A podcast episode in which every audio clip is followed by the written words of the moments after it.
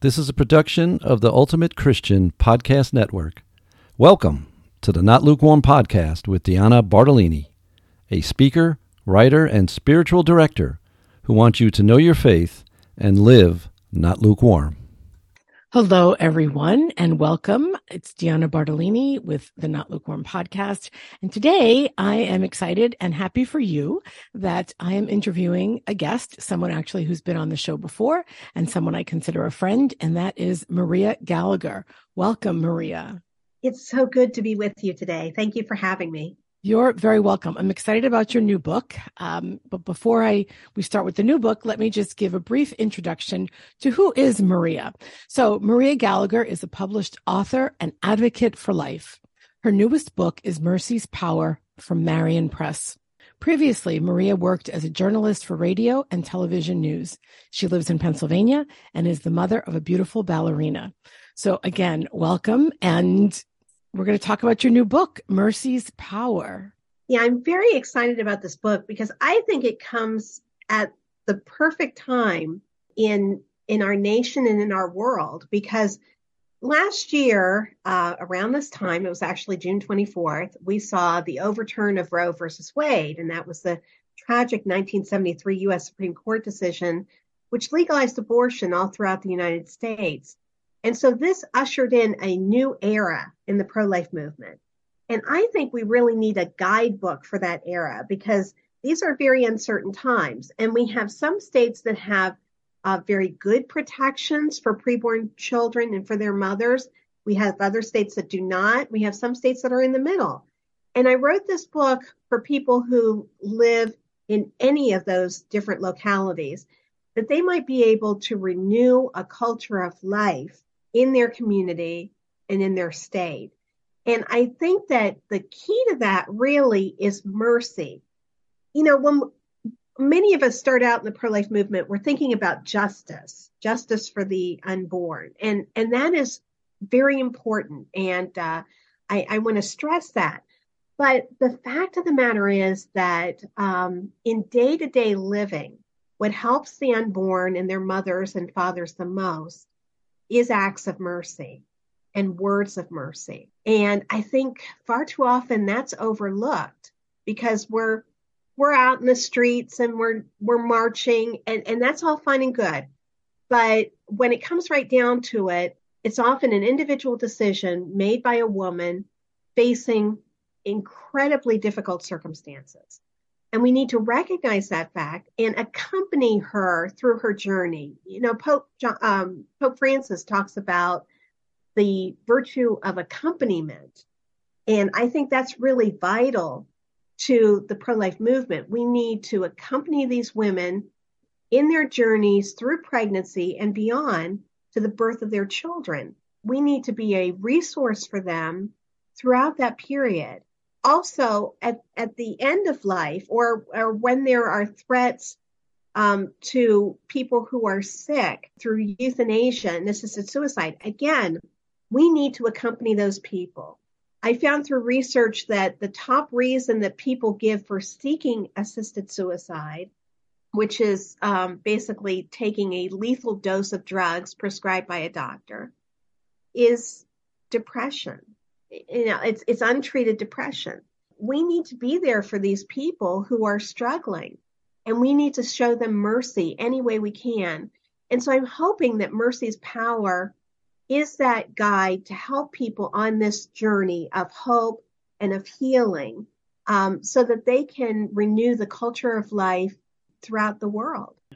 I I totally appreciate the the value of accompaniment right? So as, as a spiritual director and as someone who prays with people, uh, with, with unbound healing prayer, oftentimes after you talk with people and especially after we pray with people, there's that realization that people are not listening and walking with other people.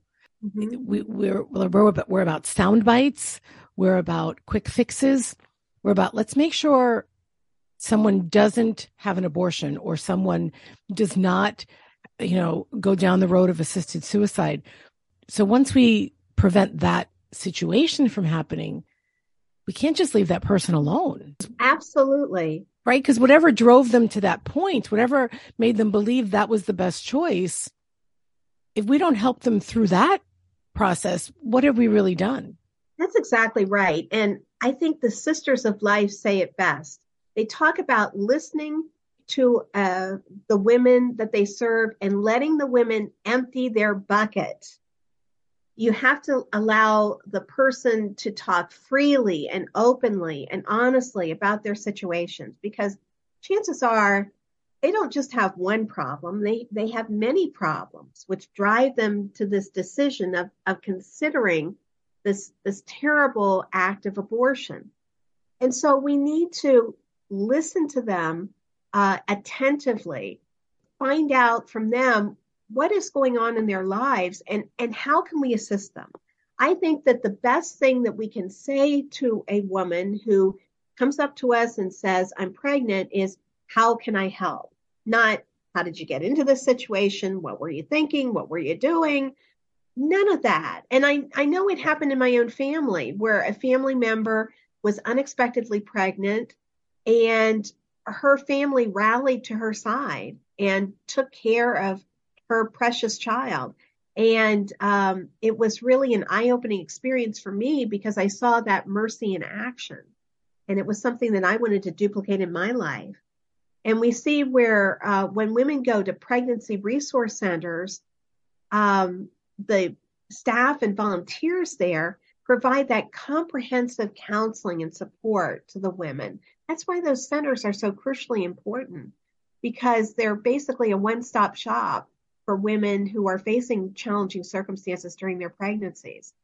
And sometimes we have to be the support for these women in those challenging times. And there was a study that was actually done of women who had had abortions and who regretted them.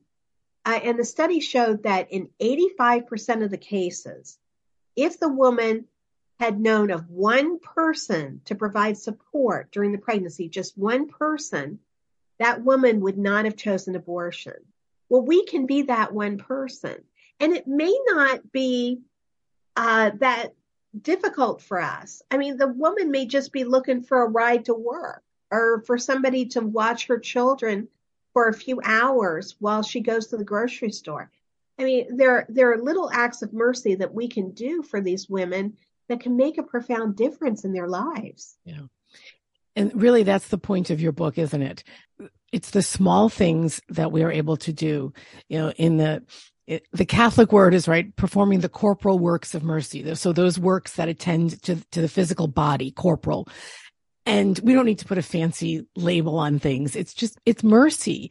God has given us great mercy. And so our response is to give that mercy then to others.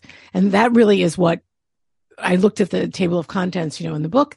That's what you talk about. How can we do these small things? You know, not everyone is called to march or speak publicly or all of us can do something.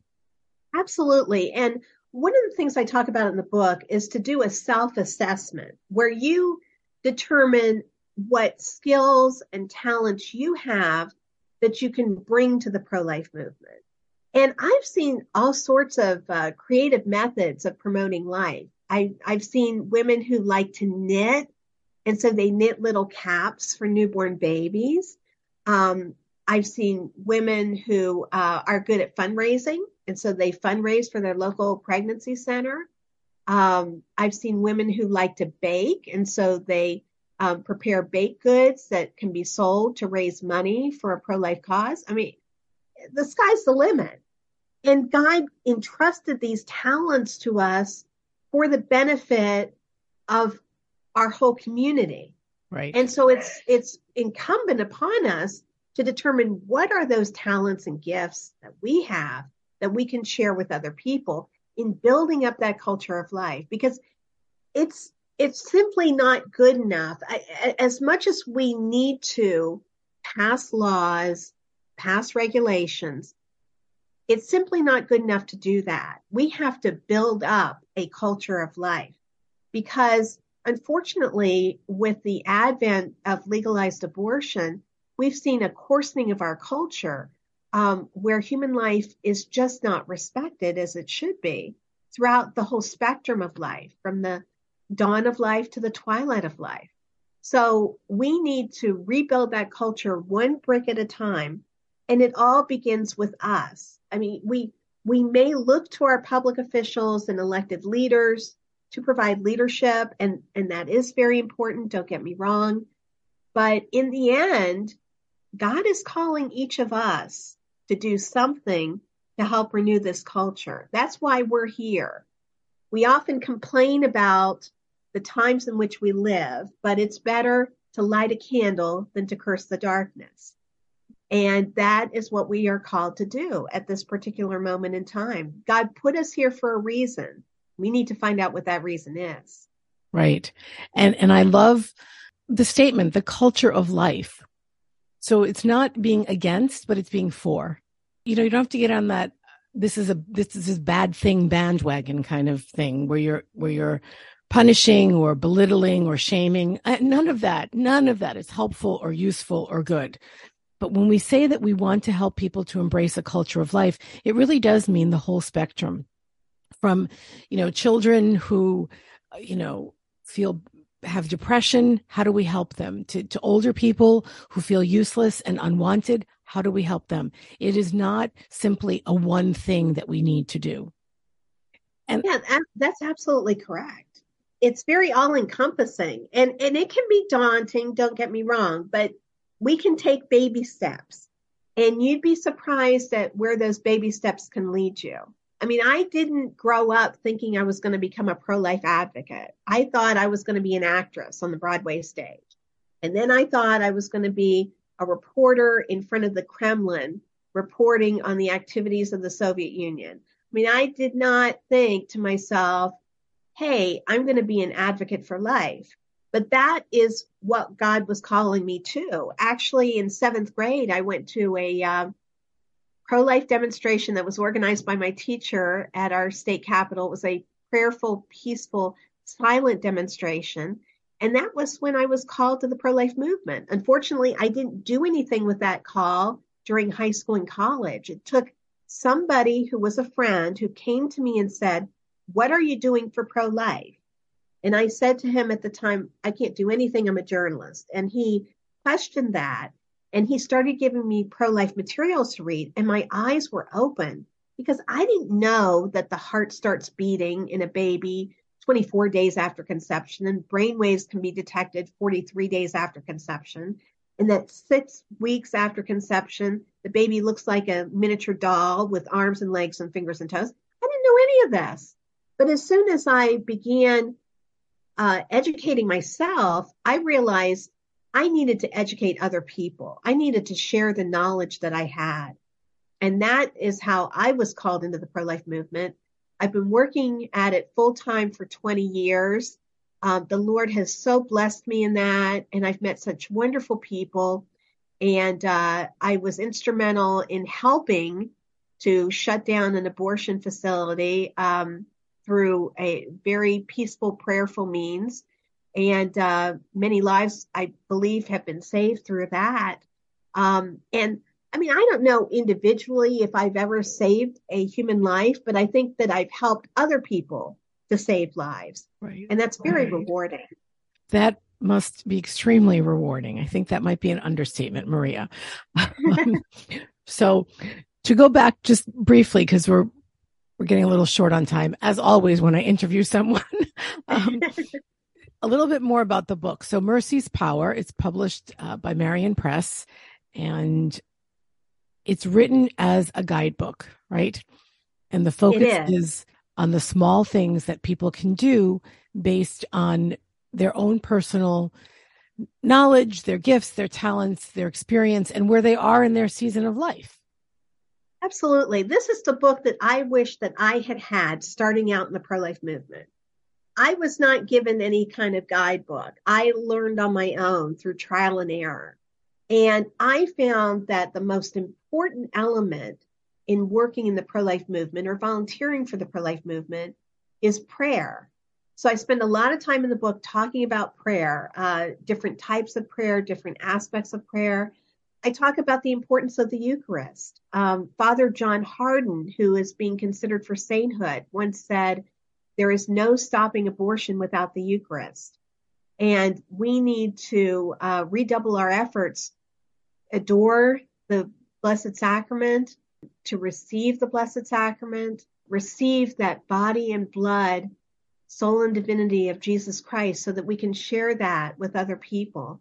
I talk in the book about um, different role models for the pro life movement. I mean, everybody from uh, Fulton Sheen to Dorothy Day has been a tremendous role model for us. Um, and I talk about uh, different um, pontiffs and their influence on the pro life movement. Uh, a great influence for me was John Paul II, um, who wrote the Gospel of Life, and that continues to serve as a blueprint for us to this day. And so I'm hoping that in the pages of Mercy's Power, the people will come away with an understanding of what they need to do to promote life in their area, in their family, and to become better ambassadors for life. Really, you've taken all the wisdom of your years of both volunteering and professional career, along with you know some some great leaders of our faith especially you know pope john paul ii with the gospel of life put it all together in a book that is going to help i'm sure everyone who's involved in the pro-life movement eh, as well as just the, the person in the pew who is interested in serving and reclaiming our culture as a culture of life absolutely i, I don't think i could have said it better than that um, and I don't want to leave the impression that this is a daunting book. It is not. I write my books for the average person. Uh, the chapters are very short. Each chapter has uh, discussion questions or questions for pondering that can lead you deeper into the subject matter. So, this is a very accessible book. And I wrote this book for both males and females. Um, so, everybody can benefit from it. Yeah. I, I've not read the whole book. I've read a couple of chapters and Maria says it's accessible and it is, but it's not dumbed down. Don't think for a minute it's dumbed down. And what I like about your writing style is how you bring in those personal stories that are relevant to yes. the situation. And I think that helps us to remember that everything we talk about is it really is about people and it is about serving and loving the people that God puts in front of us. Your book is going to give people some great ways to serve and love the people who really need mercy. You know, that's right. And mercy is just love in action. Eh, oh, and, I love that. Love, love, in action. Yeah, love yes. in action. So, um, when we talk about mercy, that's what we're talking about. We're talking about loving our fellow man and woman to the best of our human ability. And goodness knows we need divine help to do that. And I don't want to say that it's easy, um, but it is a powerful means of promoting a, a new age in our society where every human being is respected and cherished and loved. I think that's a good place to wrap it up that mercy is love in action. Let's leave our listeners, as always, with a little challenge for the week. And I loved the idea you came up with. So go ahead. I think my challenge for the week is for every one of us to engage in one act of mercy that's a little bit beyond our comfort zone. So maybe that involves taking your stylish clothes and donating them um, to a thrift store that serves the the underprivileged, or maybe that involves um, buying a little bit more on your weekly trip to the grocery store and uh, donating those um, items to your local food bank. Um, it may be babysitting for a single mom who really needs some help, but just take one action out of the week and devote it to an act of mercy. And I, I think you're going to come away with that with a, uh, a renewed appreciation for the gift of life that God has given each and every one of us. I love that. Just to take our faith, put it into action in whatever way that is possible for you to do. Maria, thank you. Thank you very, very much. Um, I will drop links to where to purchase the book, uh, Mercy's Power by Maria Gallagher, available with at Marian Press Okay, shopmercy.org, and I will drop that link in the show notes. And everyone have a wonderful week. God bless you and do your best to always live not lukewarm. Thanks for listening to the Not Lukewarm podcast, a production of the Ultimate Christian Podcast Network. If you like this podcast, please subscribe, tell a friend, or leave a review wherever you listen. Show notes and links are at notlukewarmpodcast.com.